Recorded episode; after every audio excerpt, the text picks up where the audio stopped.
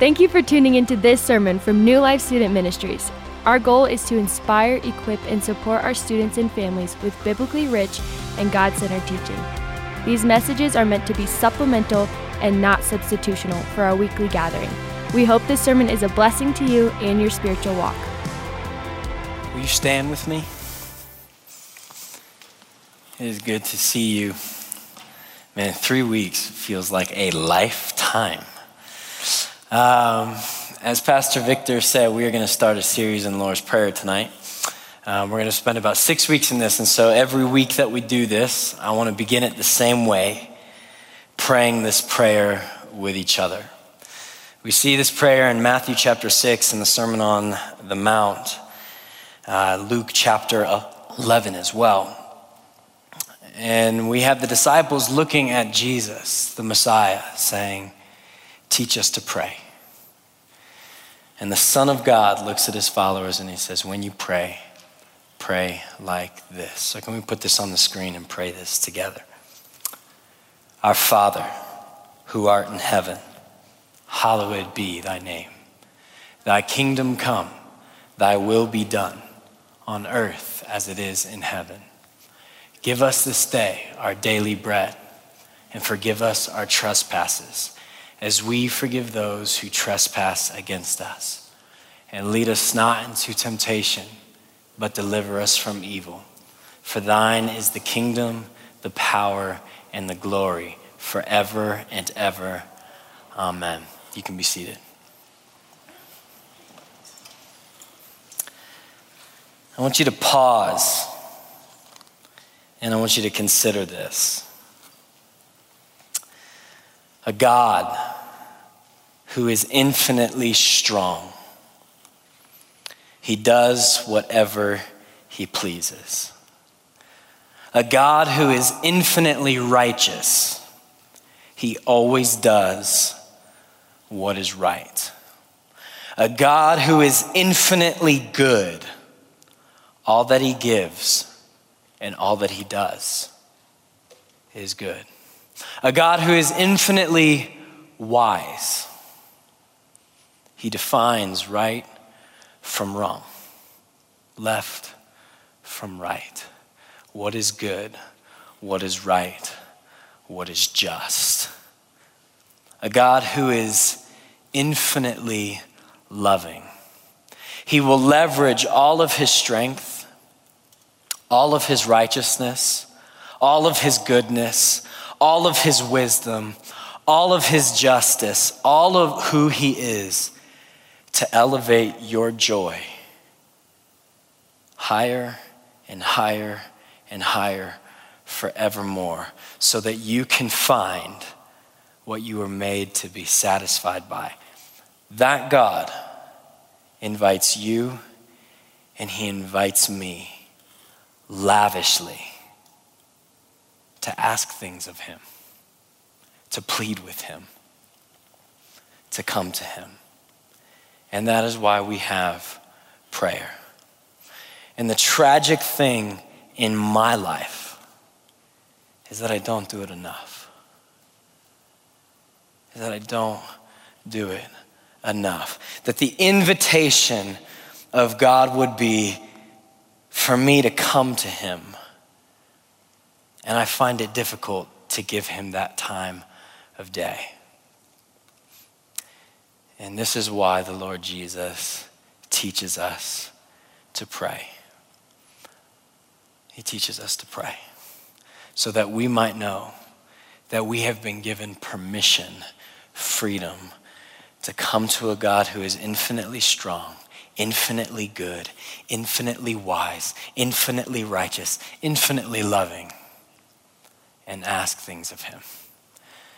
My hope for myself primarily and you secondarily is that I would be able to receive the weight of that truth over the next six weeks. Let's pray. Lord, we love you. We love you, we love you, we love you. And we thank you for the privilege that it is to be together tonight. What joy I have in watching my brothers and sisters worship you.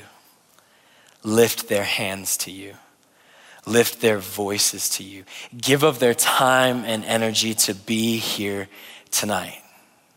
What a gift it is. And Father, we don't take it lightly. Lord, I pray that as we enter into the words that Jesus taught us to pray, Holy Spirit, that you would do only what you can do, that you would unveil our eyes. You'd give us revelation. You would enable us to see the truth. You would enable us to experience the truth. Holy Spirit, I lift up every man and every woman in this room. And I pray that if even for a moment tonight, we would all be able to see and perceive you're a God who's pursuing us.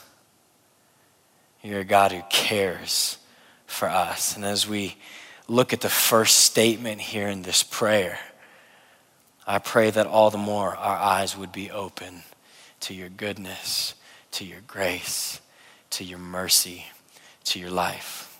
So precious Father, give us eyes to see. Give us ears to hear. Give us minds to understand, and give us hearts to believe. And if you're with me tonight, can you say amen? You ever had a moment in your life where somebody pursued you, but not just simply pursued you, like, like you felt cared for by that person? And this is what I mean by like cared for, like you felt, you felt seen, and not just seen like on the outside, you felt seen on the inside. You ever had a moment like that with somebody? You know, the hard thing is like that's becoming rarer and rarer today. Like to have moments like that with people, but like like like a moment where it's it's it's permission for you to be human. Last week I uh, I had the privilege of flying down to Texas and visiting my uh, my best my best buddy, my childhood best buddy, who's now my brother-in-law, and and my pastor. Uh, who was my pastor down there when I lived down there after I graduated high school ten years ago, my goodness. And um, I get down there, and the first day we, I, I land, get to the house, we get everything settled, and it, it, it gets nighttime, it's like nine o'clock. They're like, hey, let's go to Starbucks. They have no coffee shops down there, so we go to Starbucks, which I think is awesome. And we go and we sit down at Starbucks and we just begin to fellowship. We're opening up the scriptures with each other. And my pastor down there, he looks me in the eyes. He's sitting across the table. And he goes, so Tim, how you doing? And I felt caught off guard by that question. Because as I sat there and I looked at him, it was like, man, it was like he was able to just see right in my soul, which is so vulnerable.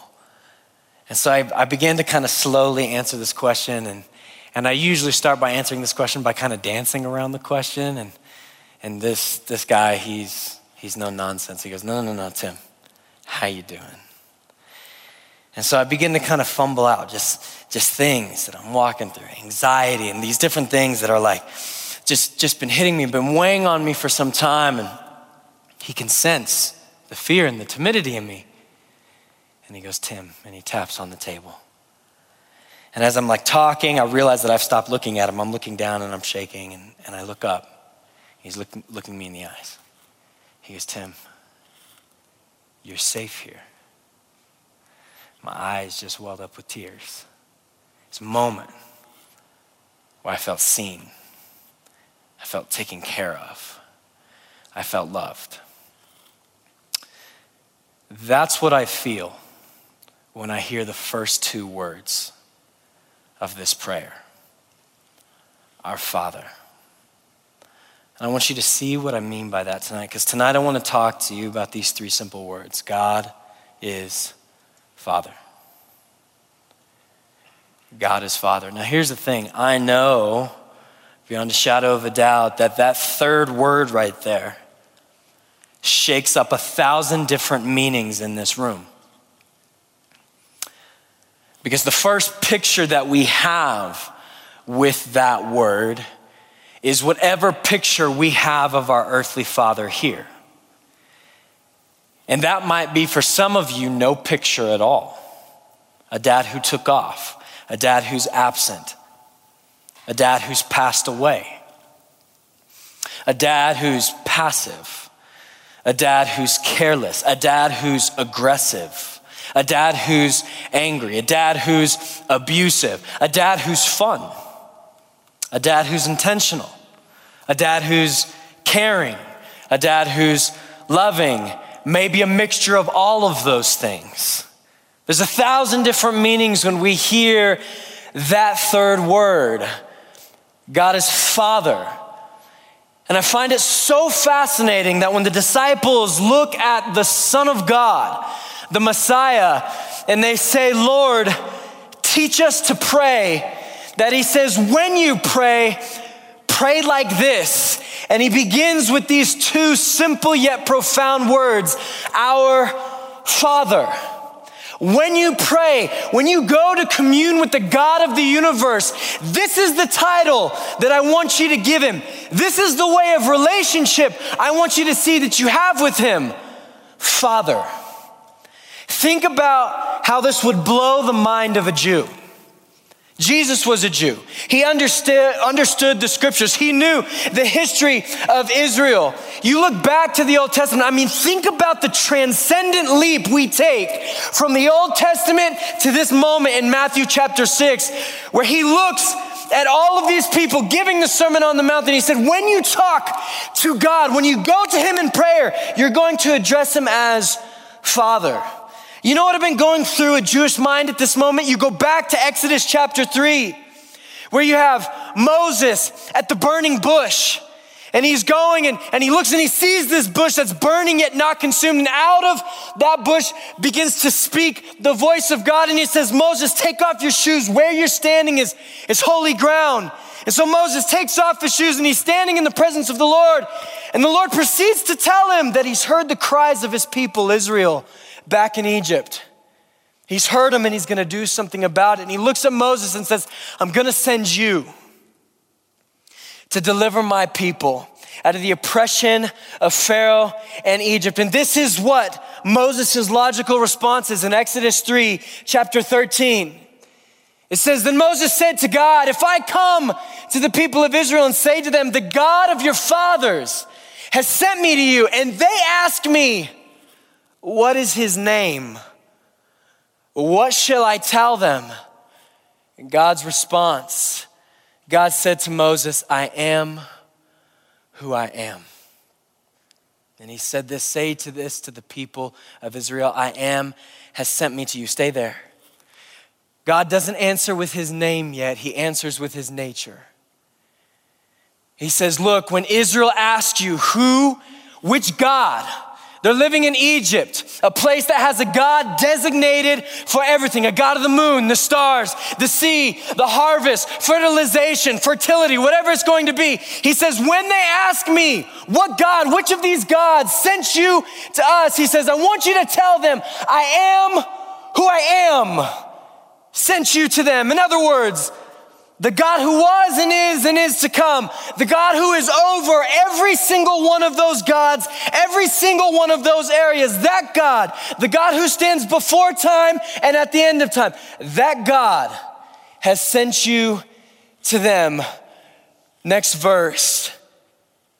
And God said to Moses, say this to the people of Israel, the Lord. Everyone say the Lord. Capital L O R D. When you ever see this in the Old Testament, capital L O R D, they're not talking about Lord as if someone who's lording over something. It refers here to Exodus three, the name of God. The closest thing that we have to a pronunciation is Jehovah, the name of God. Alpha and Omega, beginning and end. Jehovah. El Shaddai, Adonai, Elohim, the name of God. Now I want you to catch this. Look at the leap that we just took from this moment to the New Testament. It would have been logical for them to go, Jesus, when we pray, what are we to say? And Jesus says, when you pray, pray like this, our Lord, capital L O R D. Our Lord, who art in heaven, It would have been logical. Let's keep with like, like the weight of this name. You go all throughout the Old Testament, the name of God.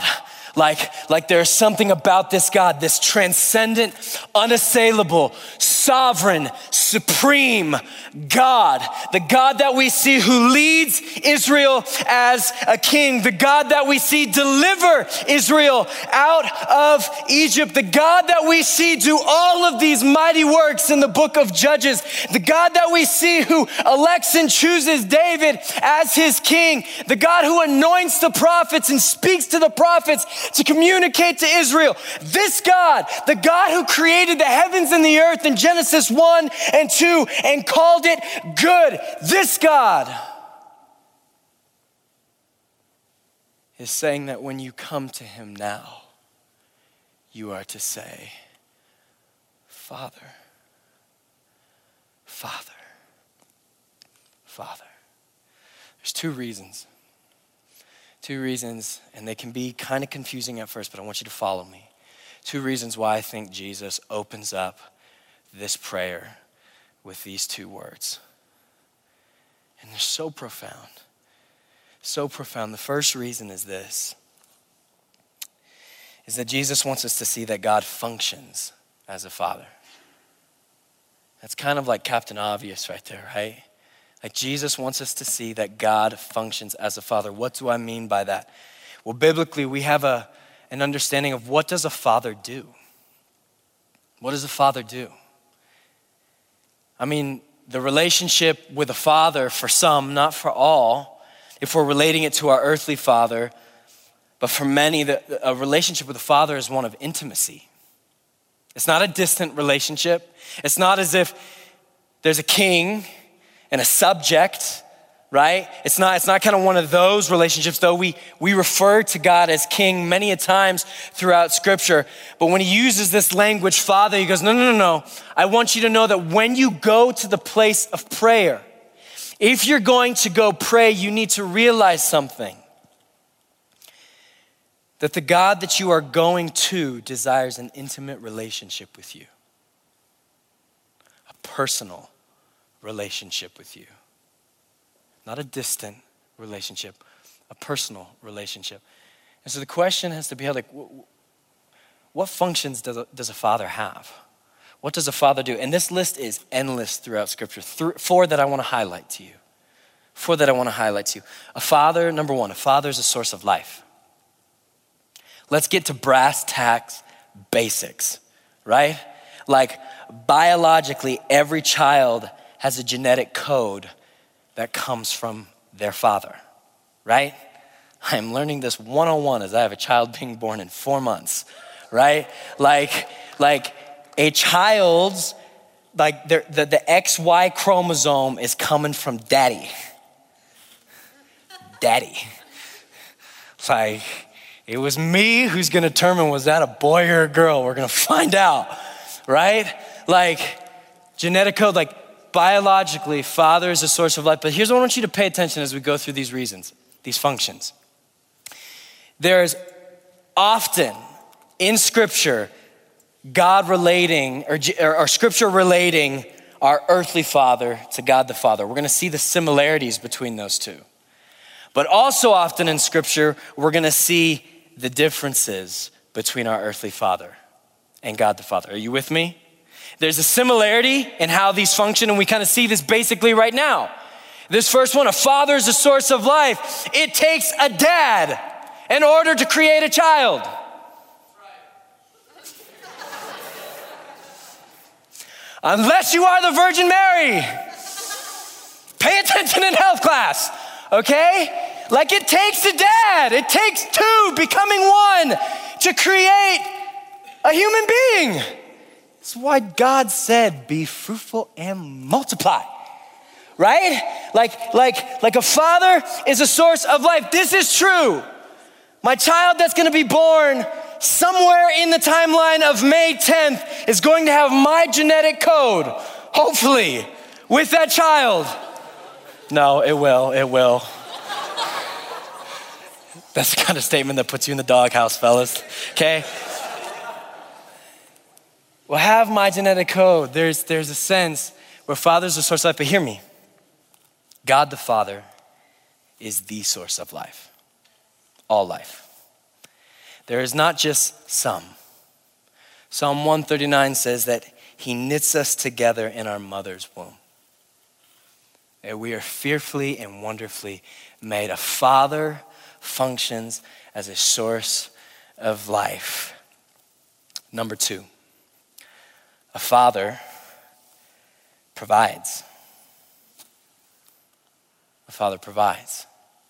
We see this in God, not just in the New Testament, but in the Old Testament as well. Genesis twenty-two, we have Abraham about to sacrifice Isaac, and God steps in and he says, no, no, no, no. Don't sacrifice your son. And they're sitting there going, well, what are we to sacrifice? And Abraham looks over and he sees a ram caught in the thicket.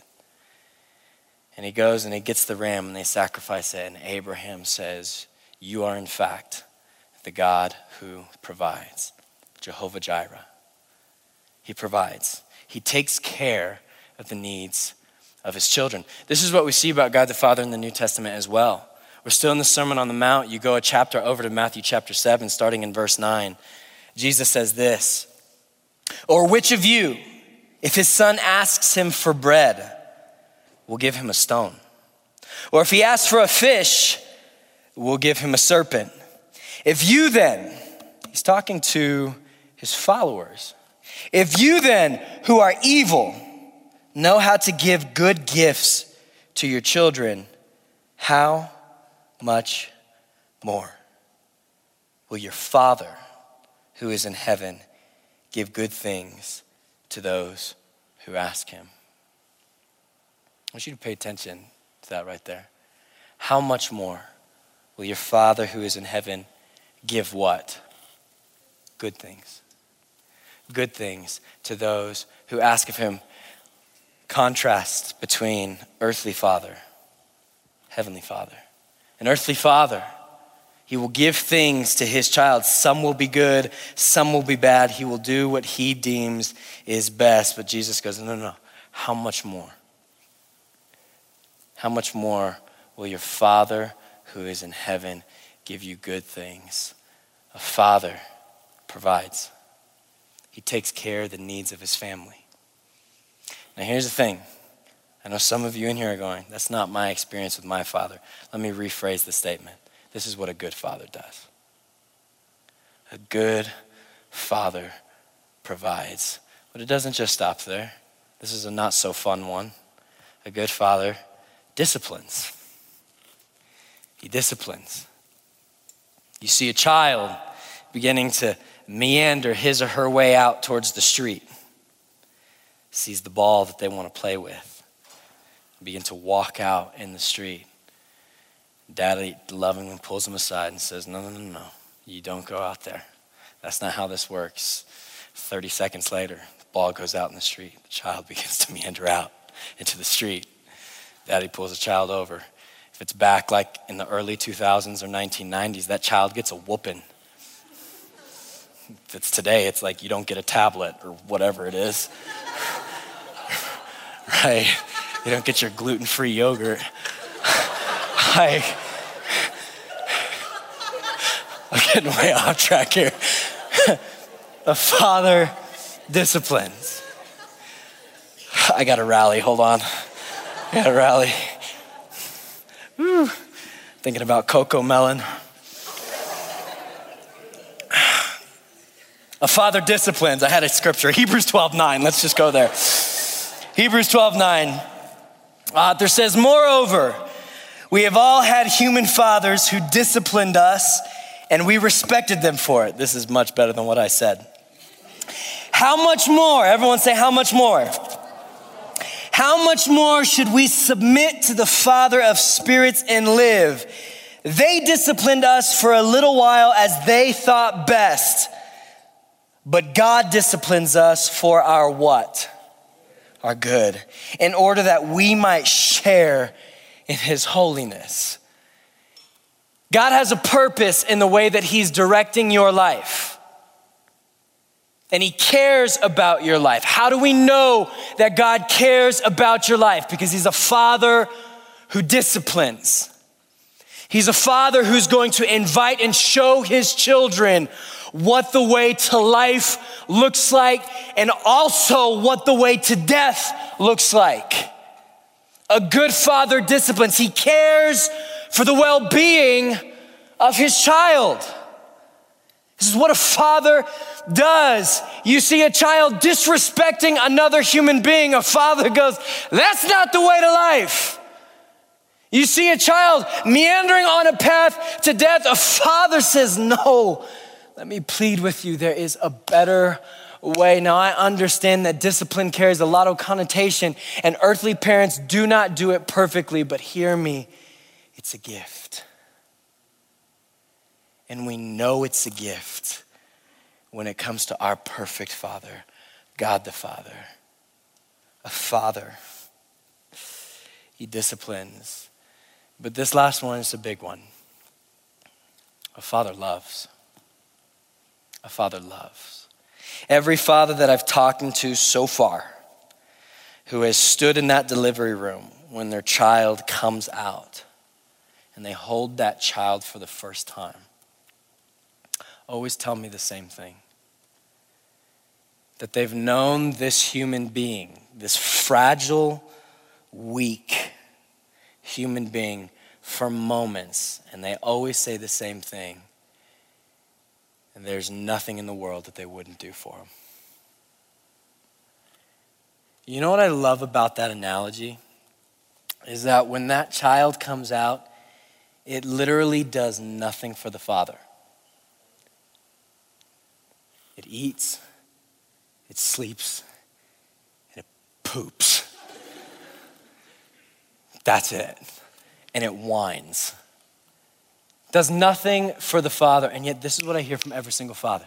They pick that child up. It's like they function to make me tired. They wear me down. They can make my life miserable. And there's nothing that I wouldn't do for them. You know what's like, like the harsh reality? Is like that's a very, very accurate illustration for our relationship with God. We do nothing for him except whine, eat, sleep, and sit on the toilet. Like, like we do nothing for, we, we, we offer him nothing. We have nothing to make his life better at all. And like, here's where the good news begins. It's not just beginning with the fact that you're a sinner in need of a savior. The good news begins that with that reality in mind, that you would do nothing but whine, eat, sleep, poop, and make his life difficult. He chose to create you anyway. Can you take it a step further? Christ is the living proof of this. He chose to love you anyway. A father functions to love. The first reason why Jesus opens up this, this prayer with these two words is he wants us to see that God functions as a father. God protects us. He provides for us. He covers us. He disciplines us. He's our source of life. He loves us. But I don't think that's the main reason that he opened up with those two words. Point number two is that Jesus is showing us how we are to relate with God. This one doesn't make, make as much sense at first, but bear with me.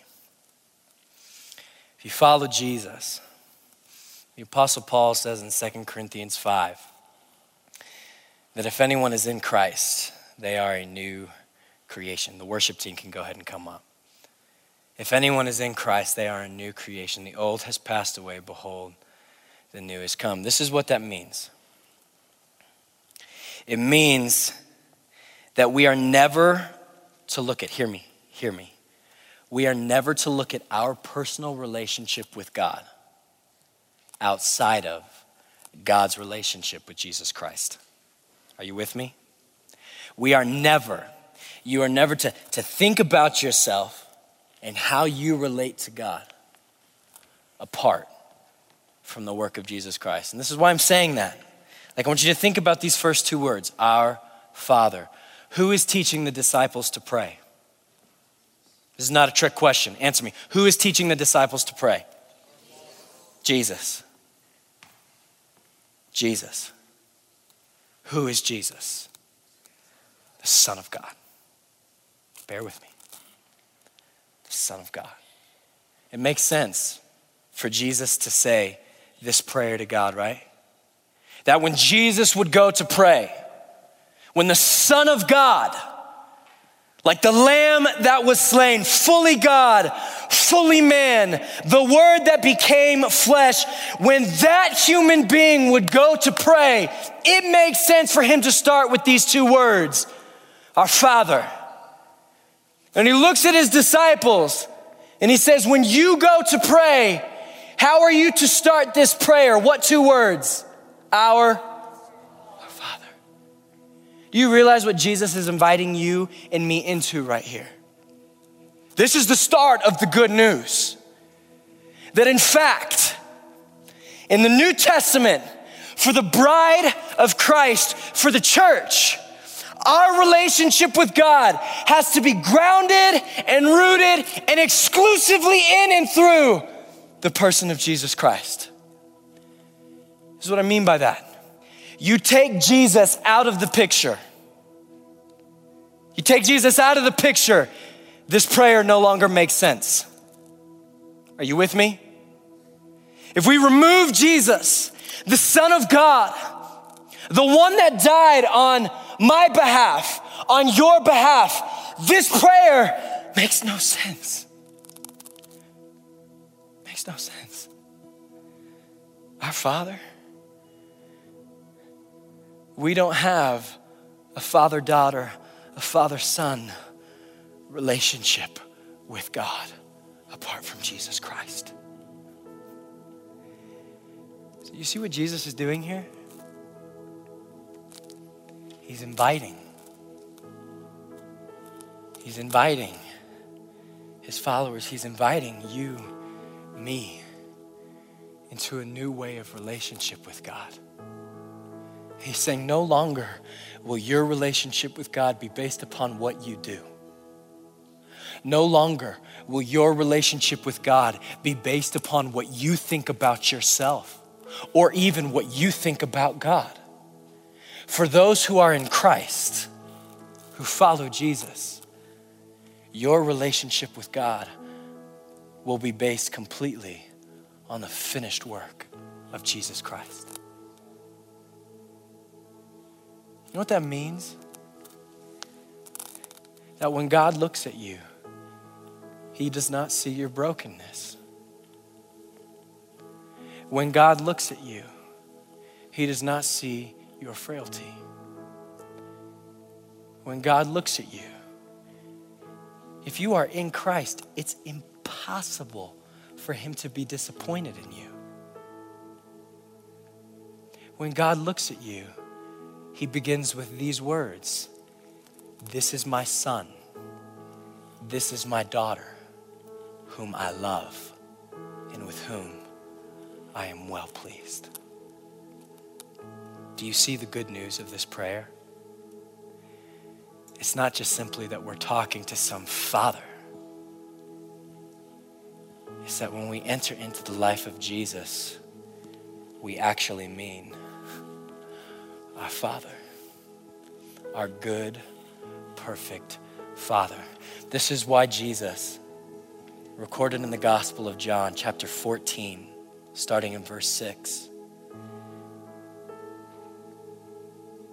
he goes, I am the way, the truth, and the life. And then what does he say? No one comes to the Father except through whom? Whom? Whom? Whom? Whom? You hear that good news? The good news in that name. I am the way, the truth, and the life. No one comes to the Father. You have no relationship with God apart from me, but I got good news for you. I'm a safe place for you. Can you stand with me?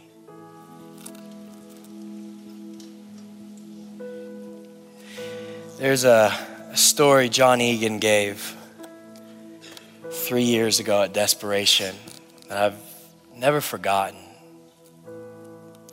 He said he was at Chick-fil-A. This is when Jones and Izzy and Lewis were young. Jones and Lewis, they were playing in the play place. These are his two sons. Jones older, Lewis younger. They're playing in the play place, and a kid was being very, very aggressive with Lewis, the younger brother. And and he he he, he was barking or something at Lewis. I don't some kids do these days. And Jones, he got up and he, he stood up for his brother, and the kid, the kid snapped at Lewis, and Jones said, "Stop!" Put his hand up. And he, you could tell, like, this moment was serious, and he he felt ready, ready, ready to go to go to bat. And and John saw this. He was standing right there, and John stood up and he goes, "Jones!" And Jones looked at his dad, and he broke. He started weeping. He started weeping. And I love this story, because what a picture of what it looks like to be a child of God.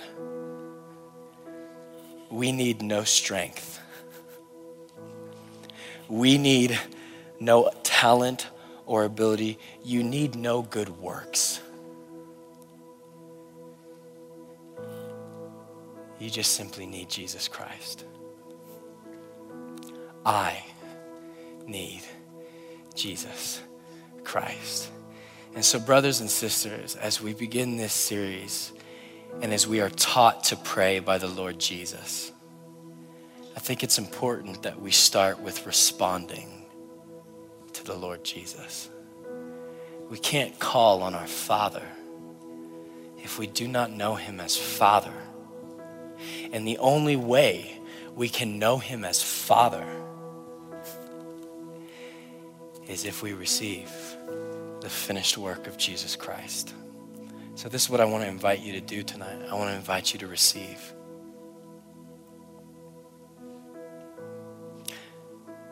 You remember at the beginning of this message when I said, have you ever had a moment where you felt as if someone cared for you? As someone saw you? As someone pursued you? That is what God is doing with you. In the person of Jesus Christ, he is pursuing you. He's caring for you. He's wanting to see all of you. So that's what I want to invite you to do. I want to invite you to spread out. Don't go to the back of the room. Stay in front of the sound booth. Spread out and find a spot. Spread out and find a spot. Take a knee. Sit in your chair. You sit against the wall. You can stand. Whatever's helpful for you.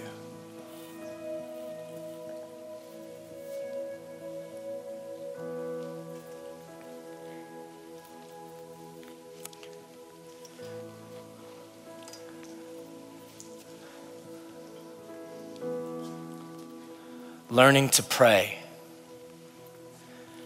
Learning to pray means nothing if we don't know Jesus. Learning to pray means nothing if we don't know Jesus. And here's the thing. Here's the work of the enemy. Is that there are so many things that work against us being able to experience who Jesus is. And here are the things that I'm willing to guess are in this room right now that are working against you being able to receive Jesus. Is that you're broken.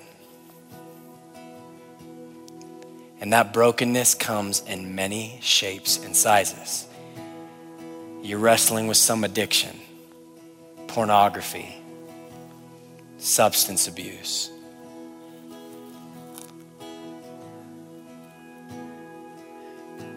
Some addiction, some something that you just can't shake, and it's it's behind those closed doors. Nobody knows about it, and it's like that's that thing that's keeping you. You would run to Jesus, but you just feel guilty in his presence. God's grace deals with your guilt. Hear me. His grace deals with your guilt. You're in this room and you feel shame. shame because you've grown up in church your whole life, yet if you're honest, you go, I have no idea who God is. I don't know why this matters for my life. Shame because you don't like the person that you are. That's hindering your ability to receive Jesus. Here's a big one. Religion. You are so focused on performing for God that you have no time to receive him. You think that his love is costly, and so you're trying to pay it. I need you to hear me say that love is costly, but it's not something that you can pay for.